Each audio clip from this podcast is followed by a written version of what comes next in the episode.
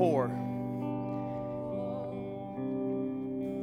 describes this picture of heaven, saying, Day and night, all the created beings of heaven never stop saying, Holy, holy, holy is the Lord God Almighty who was and is and is to come.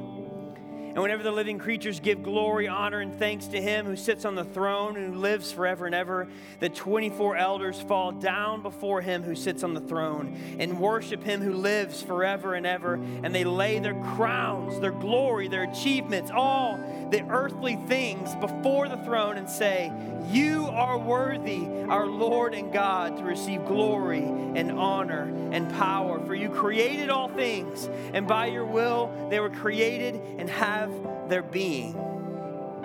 This describes heaven as a place where day and night there is the experience of God's presence. And as we are humbled before Him in His magnificent glory, the joy and love saturate all that is. And when we when I see these reports of what's going on down in Asbury University in Kentucky, it's as if there's a tiny, tiny little picture of that, of this heavenly reality. And Jesus teaches us to pray, Your kingdom come, your will be done on earth as it is in heaven. That it is God's desire that as we humble ourselves before Him, that we can expect Him to come and bring about what only He can do among us. That from what I'm seeing and hearing, that lives are being transformed. And it's not human manufactured, it's not just emotionalism, but it's as they humble themselves before God that people are walking out changed, transformed, something that can only be done by God. And so, Lord, I want to pray in this place that your kingdom would come, that your will be, would be done among us as it is in heaven. God, that we, we, we humble ourselves before you and we say that you are the only one worthy, deserving of all glory, honor, and power. You alone are the creator. You're the one who gave us being and breathes life into us. You only are holy, almighty. You always have been, you are, and you always will be. And so we stand in awe of you, our God. And as we stand in awe of who you are, we also recognize that we are still standing. We are standing because you have poured out your grace and your mercy and your love upon us. That you loved us so much that you would send your very own Son to die for us and rise again to give us new life that we might be with you for all eternity. And Lord, as we await that day when we will be with you forever in the very reality we just sang and in what we just read, you have not yet taken us out of this world, but we are very much in it. And so we ask, Lord, according to your steadfast love and mercy, that you would come and pour yourself out upon us. May we experience the transformation that comes only by you. May you come and do a work that we can't manufacture, we can't programatize, we can't um, emotionalize, but it's something that only you can do. And God, so we, we lay down ourselves before you. We open up our hearts to you. And we say, Come, do whatever you want to do among us. Do whatever you want to do.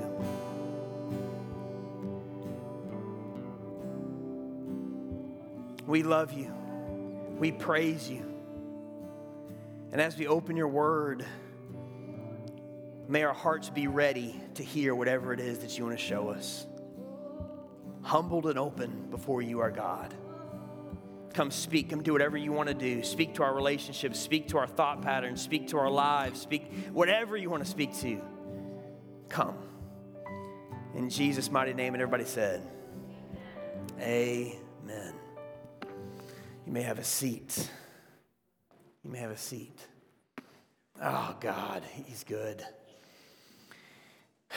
It is such a privilege to be able to worship with you guys today. I see a, a lot of new faces in here today, and so um, And that's always thrilling too. We hope that you feel so welcome.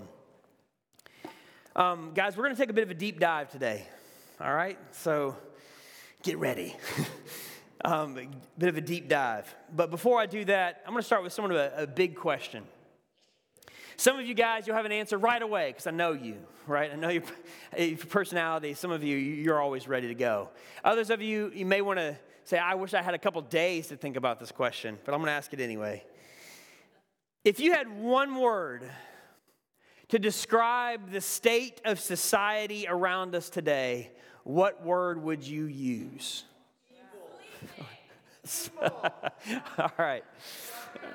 All right. First service, like throughout, like nobody talked back to me. So, but surprised I get, get people talk back.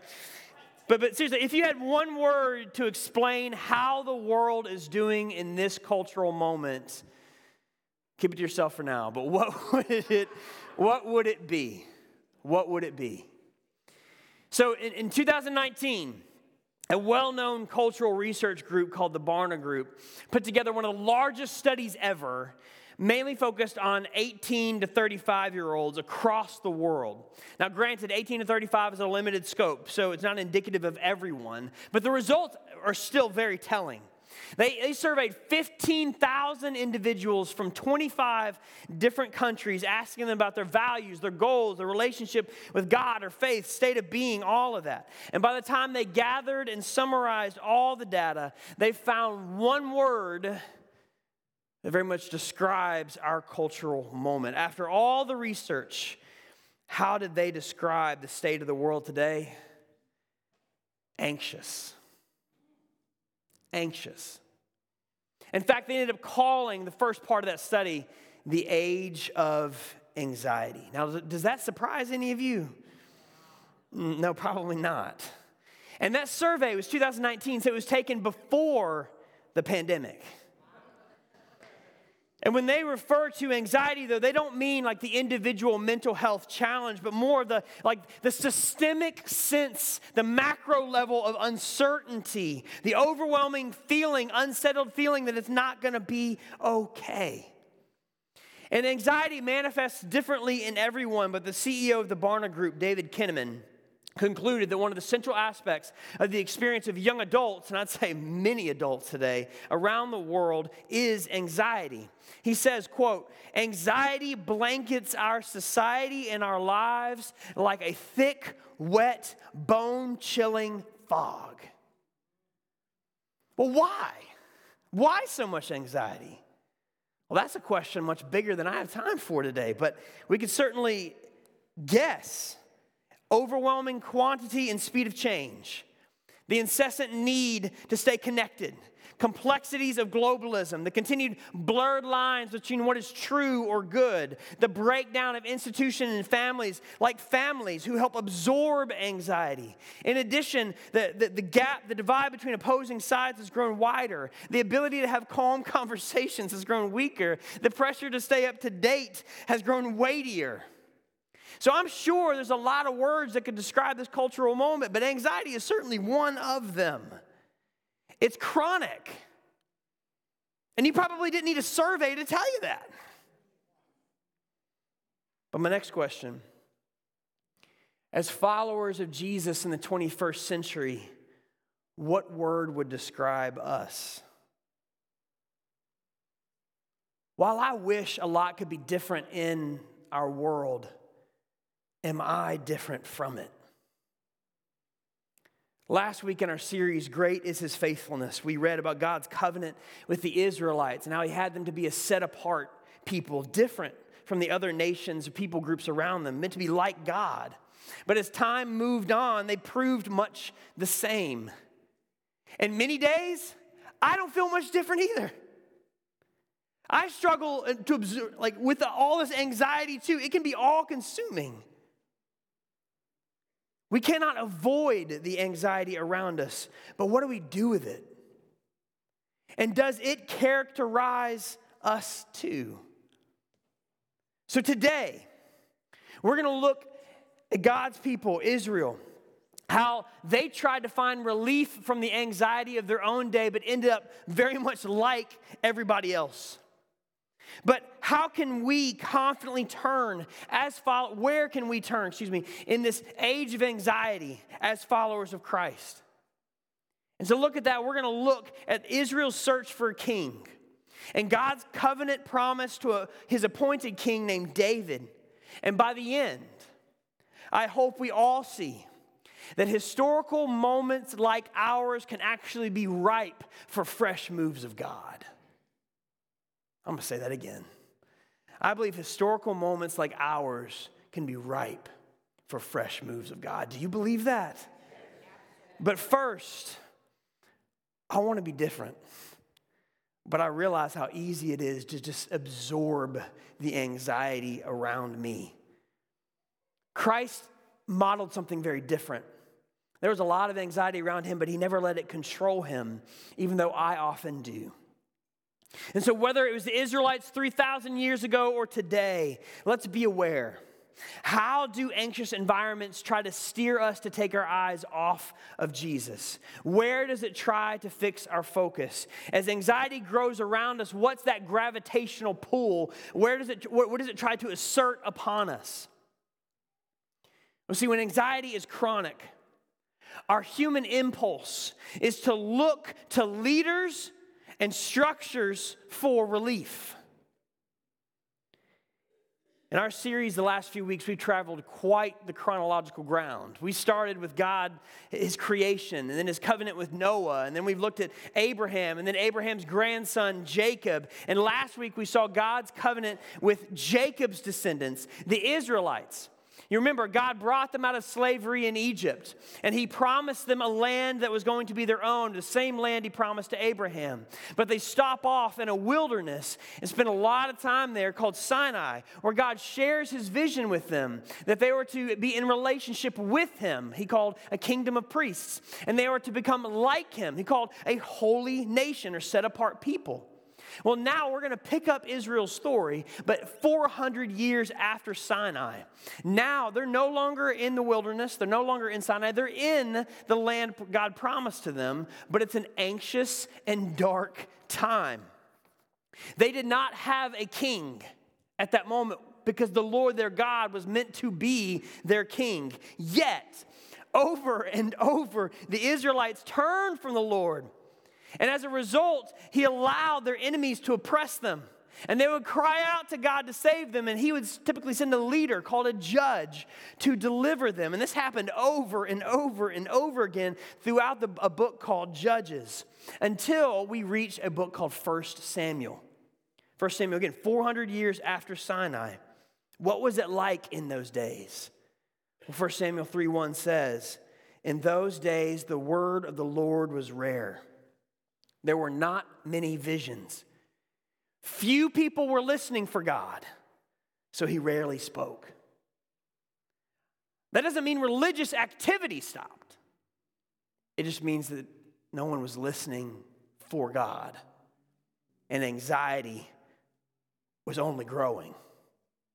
And eventually, in their restless anxiety, the elders of Israel went to the last remaining judge, a guy named Samuel, and they demanded a king like the nations. Remember, the Lord their God was meant to be their king. And that was going to make them different. Partly would make them different from all the other nations around them. But now they said, nah, we want our own king, just like everybody else, who, in their words, would go out before us and fight our battles. We want a king who will absorb the anxiety for us. Because as anxiety became normal, even the leaders of Israel stopped listening to God and started looking for a king who could look like a savior. So, God gave them a king named Saul. And man, it's like Saul was built for the photo ops. Now, he was tall, young, handsome. The women loved him, the men wanted to be him perfect king, it seemed. But what was stirring underneath the surface of all of that is that when anxiety runs unchecked in us, we run from God to what we can see for security. And instead of laying down their fears before their heavenly king, the people of Israel wanted an impressive earthly king who could absorb their anxiety. They wanted their own leaders, structures, systems to ensure their security so that dependence on God could be optional.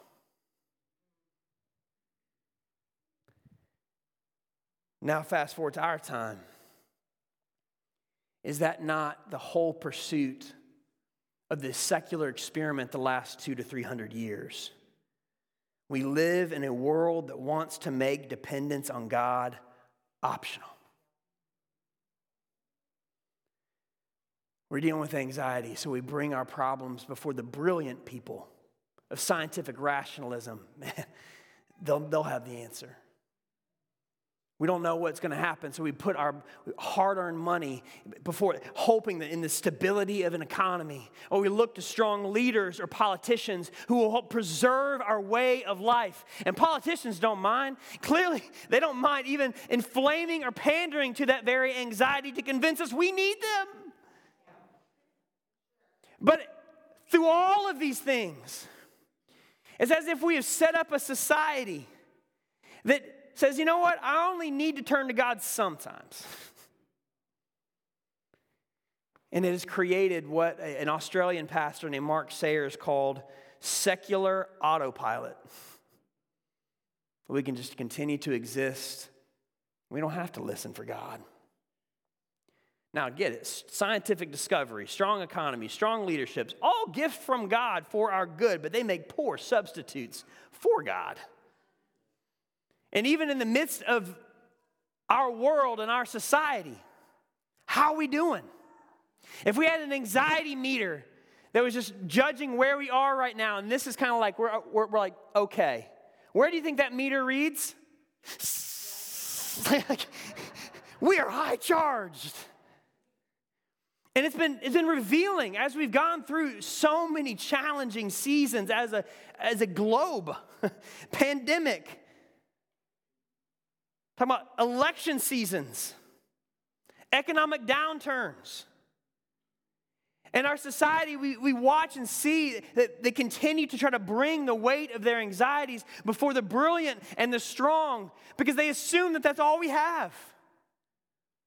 But as followers of the heavenly king, how are we doing?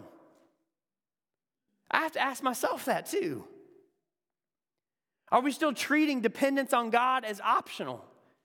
Are we still trying to manage the weight of our anxieties and still looking to political leaders to be the ones who will hopefully resolve these things?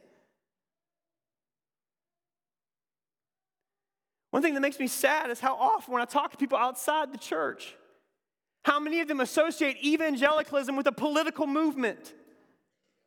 Because in their minds, so many have just sought after earthly kings instead of the heavenly one. That we've taken our anxieties before lesser things, looking for relief. All have been poor substitutes for God.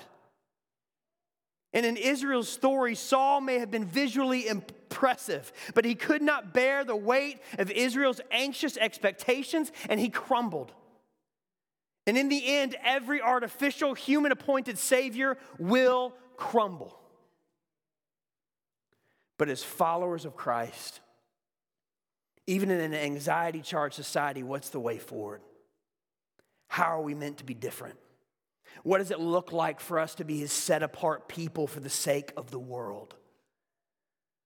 In our world, God is bringing about a renewal through those who are after his heart. Let me say that again. God is bringing about a renewal through those who are after his what? Heart. Heart. Israel wanted their own king like the nations, but the Saul experiment failed. He may have looked impressive, but he tried to please people more than God. So Samuel told him, Your kingdom will not endure, Saul. The Lord has sought out a man after his own heart and appointed him ruler of his people. Now, that day in 1 Samuel, not much different than ours. People were asking a lot of questions. How do we get rid of our anxiety? How do we control the future? How do we get people to like us? How do we make sure that everything's going to be okay? But few people were asking, What's God's heart? What does God want? What is His will? And that is the question at the beginning of every great move of God. And so God led Samuel to a town called Bethlehem. You heard of it. And in Bethlehem lived a man named Jesse who had eight sons. The first son, named Eliab, shows up, and Samuel right away is like, Oh, this is the guy. This guy is tall and he is jacked.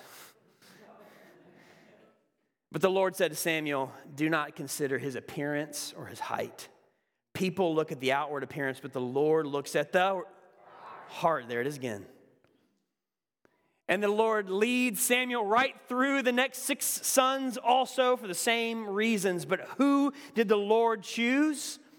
The eighth son, the smallest, the least likely in the eyes of men.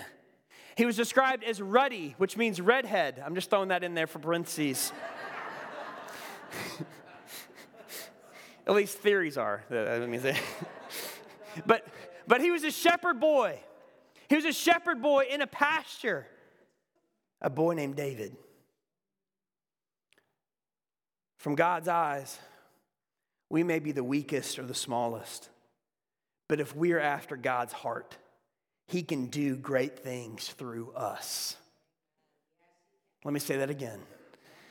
You might be, you might not have the degrees on your walls. You may not have the experience. You may not have all the connections that some people do. You may not have all the things that the world says is necessary for success. But if your heart is after God's, then when He moves upon you, He always does what He's going to do. What is a man after God's own heart? Well, in an anxious environment, a man after God's own heart keeps his eyes on the Lord.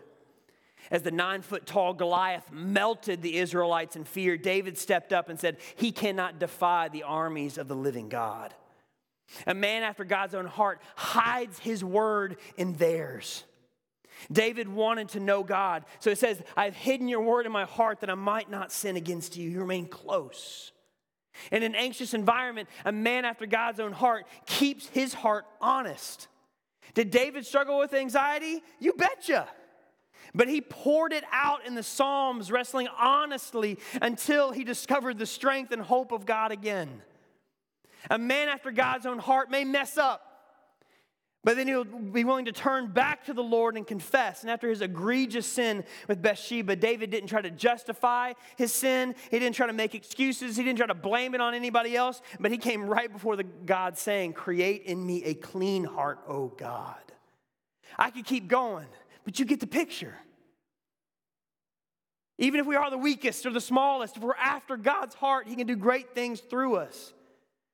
Man, what I've noticed in my own life, though, at least a tendency that God has pointed out in me, is that oftentimes when I face a problem that's bigger than me or a situation and I don't know what to do, my first reflex is to look at my own resources and say, Lord, am I smart enough?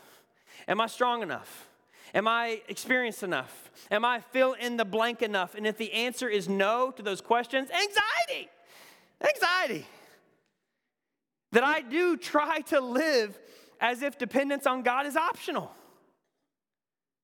Because I don't like, I don't know about you guys, I don't like feeling insufficient.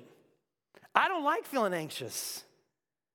But God is teaching me that my weakness, my insufficiency is not something to hide or deny, for it can be the very thing that brings me back to Him over and over, where I learn to depend on Him.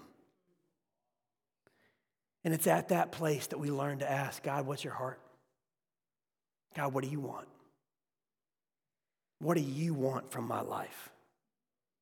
And as our hearts remain open to God's heart, we can, He can do through us what only He can do. And so God took a shepherd boy and raised him to be a king. And in David's time, God gave Israel rest from all its enemies. And one day when he was in his palace, the word of the Lord came to David through a prophet named Nathan. And this is God's covenant promise to David. Pay attention to this how God can use even the, the least likely. He says in 2 Samuel chapter 7, verse 8 Now then, tell my servant David, this is what the Lord Almighty says. I took you from the pasture, from tending the flock, and appointed you ruler over my people Israel. In other words, you were a shepherd in a field with sheep. I, I made you a, a shepherd over my people Israel. I have been with you wherever you have gone. I have cut off all your enemies from before you. Now I will make your name great, like the names of the greatest men on earth, and I will provide a place for my people Israel, and will plant them so that they have a home for, of their own and no longer be disturbed. Wicked people will not oppress them anymore, as they did in the beginning and have done ever since in the time I appointed leaders over my people Israel. I will give, I will also give rest from all your enemies. Who's doing it? Who's the, who's the one acting here? God.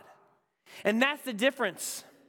See, Saul's story, he was a picture perfect king, but in the end, his kingdom crumbled. But David was the least likely, but God used him, a man after his heart, to renew his people. But that's not all God said to David. That's just the beginning. Because next, God's promise is going to explode like New Year's fireworks, not just to David, but branching out to all of his descendants and even lasting today, lighting up the sky of our anxious world with vibrant hope. I cannot overstate the significance of God's promise to David here, for it's not just for him, but it's for us. Listen to this, second half of verse 11. The Lord declares to you, into David that the Lord Himself will establish a house for you when your days are over and you rest with your ancestors, I will raise up and your offspring to succeed you, your own flesh and blood, and I will establish his kingdom. He is the one who will build a house for my name, and I will establish the throne of his kingdom forever. I will be his father, and he will be my son. And when he does wrong, I will punish him with a rod wielded by men, with floggings inflicted by human hands. But my love will never be taken away from him, as I took it away from Saul, whom I removed from before you. Your house meaning his dynasty. And your kingdom will endure forever before me. Your throne will be established forever. Now, just you remember God's promise to Abraham, how it wasn't just for Abraham, but also his descendants. Well, the same is true here. This wasn't just for David, but also his descendants. And it's not a conditional promise dependent upon his behavior, what he does, but it's grounded in the very faithfulness of God, his words here. What are they?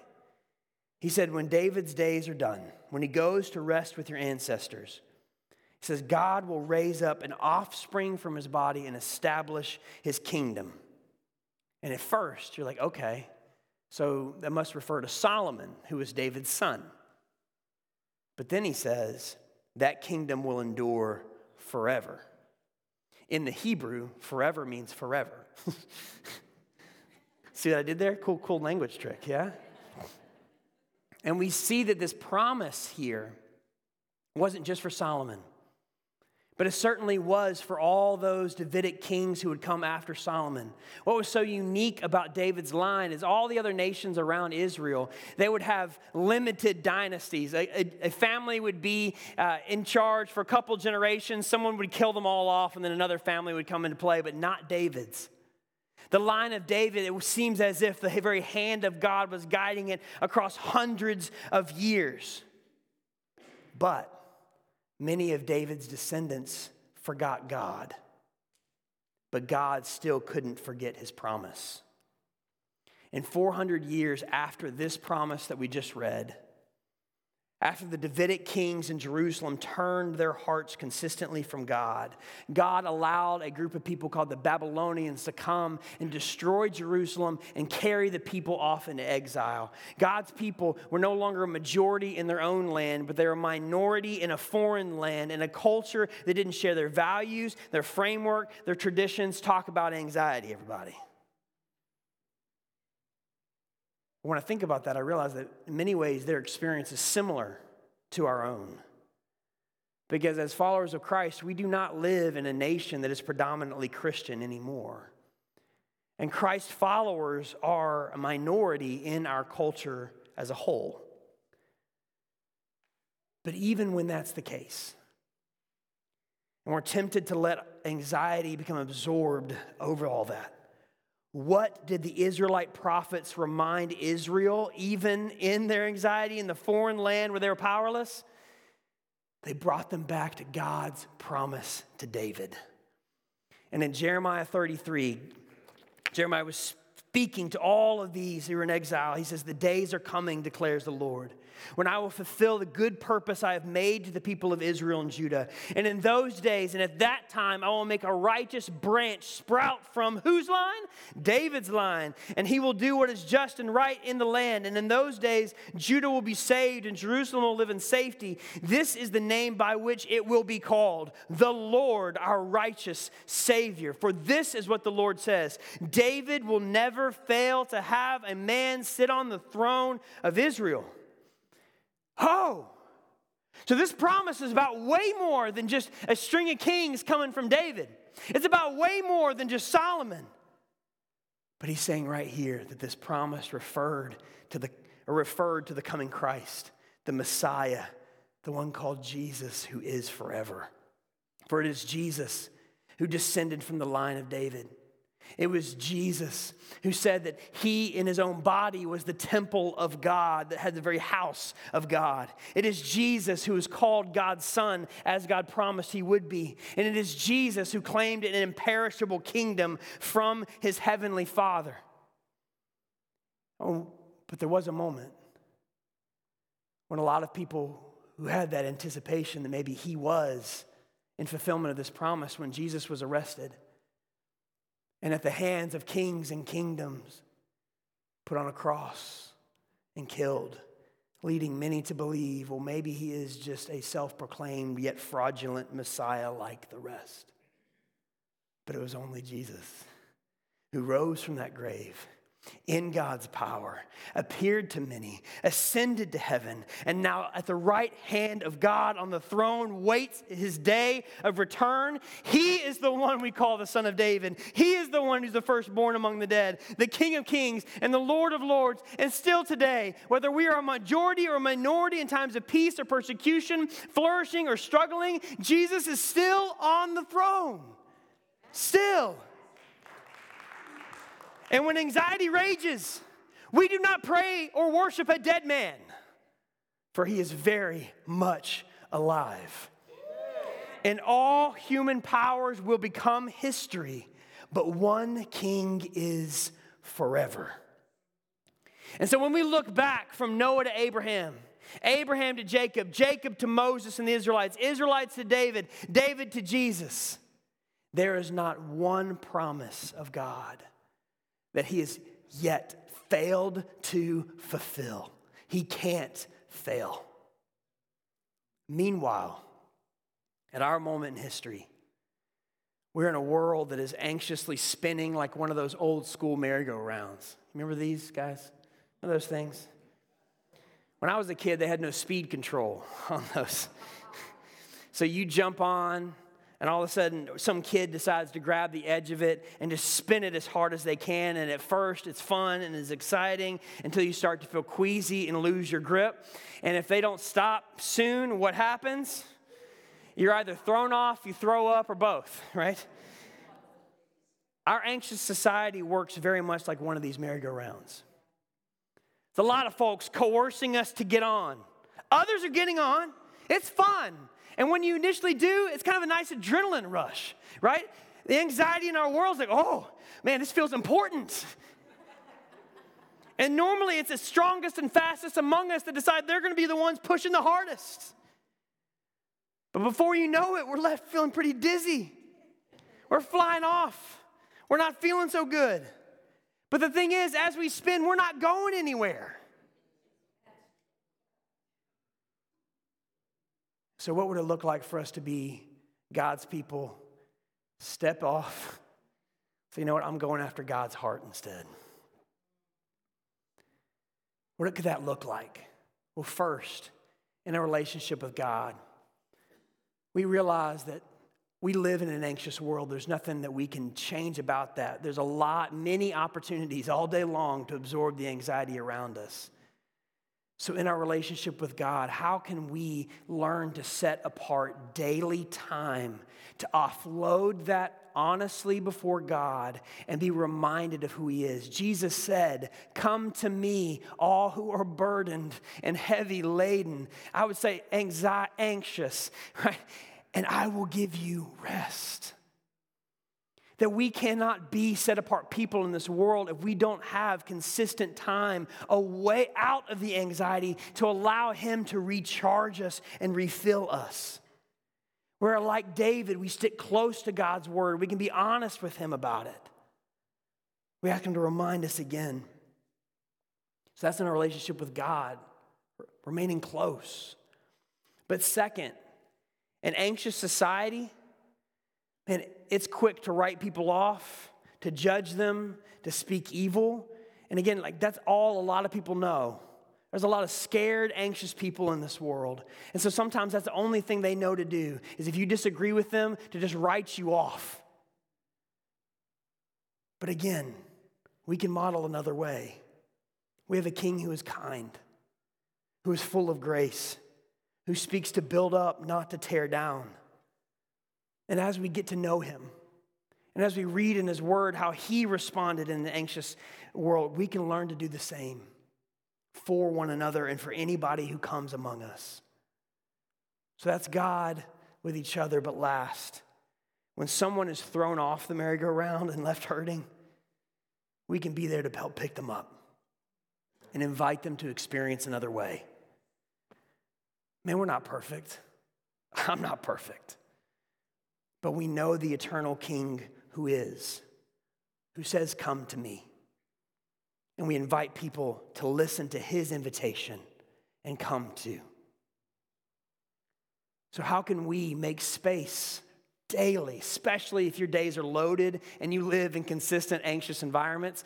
We gotta have that point where we can offload and come back to who our God is. And how can we learn to mirror that grace to people around us, and then demonstrate his compassion to those left dizzy and hurting in our world. That sounds like a set apart people to me, doesn't it to you? All human powers will become history, but one king is forever. Will you stand with me? God, we want to be a people after your heart.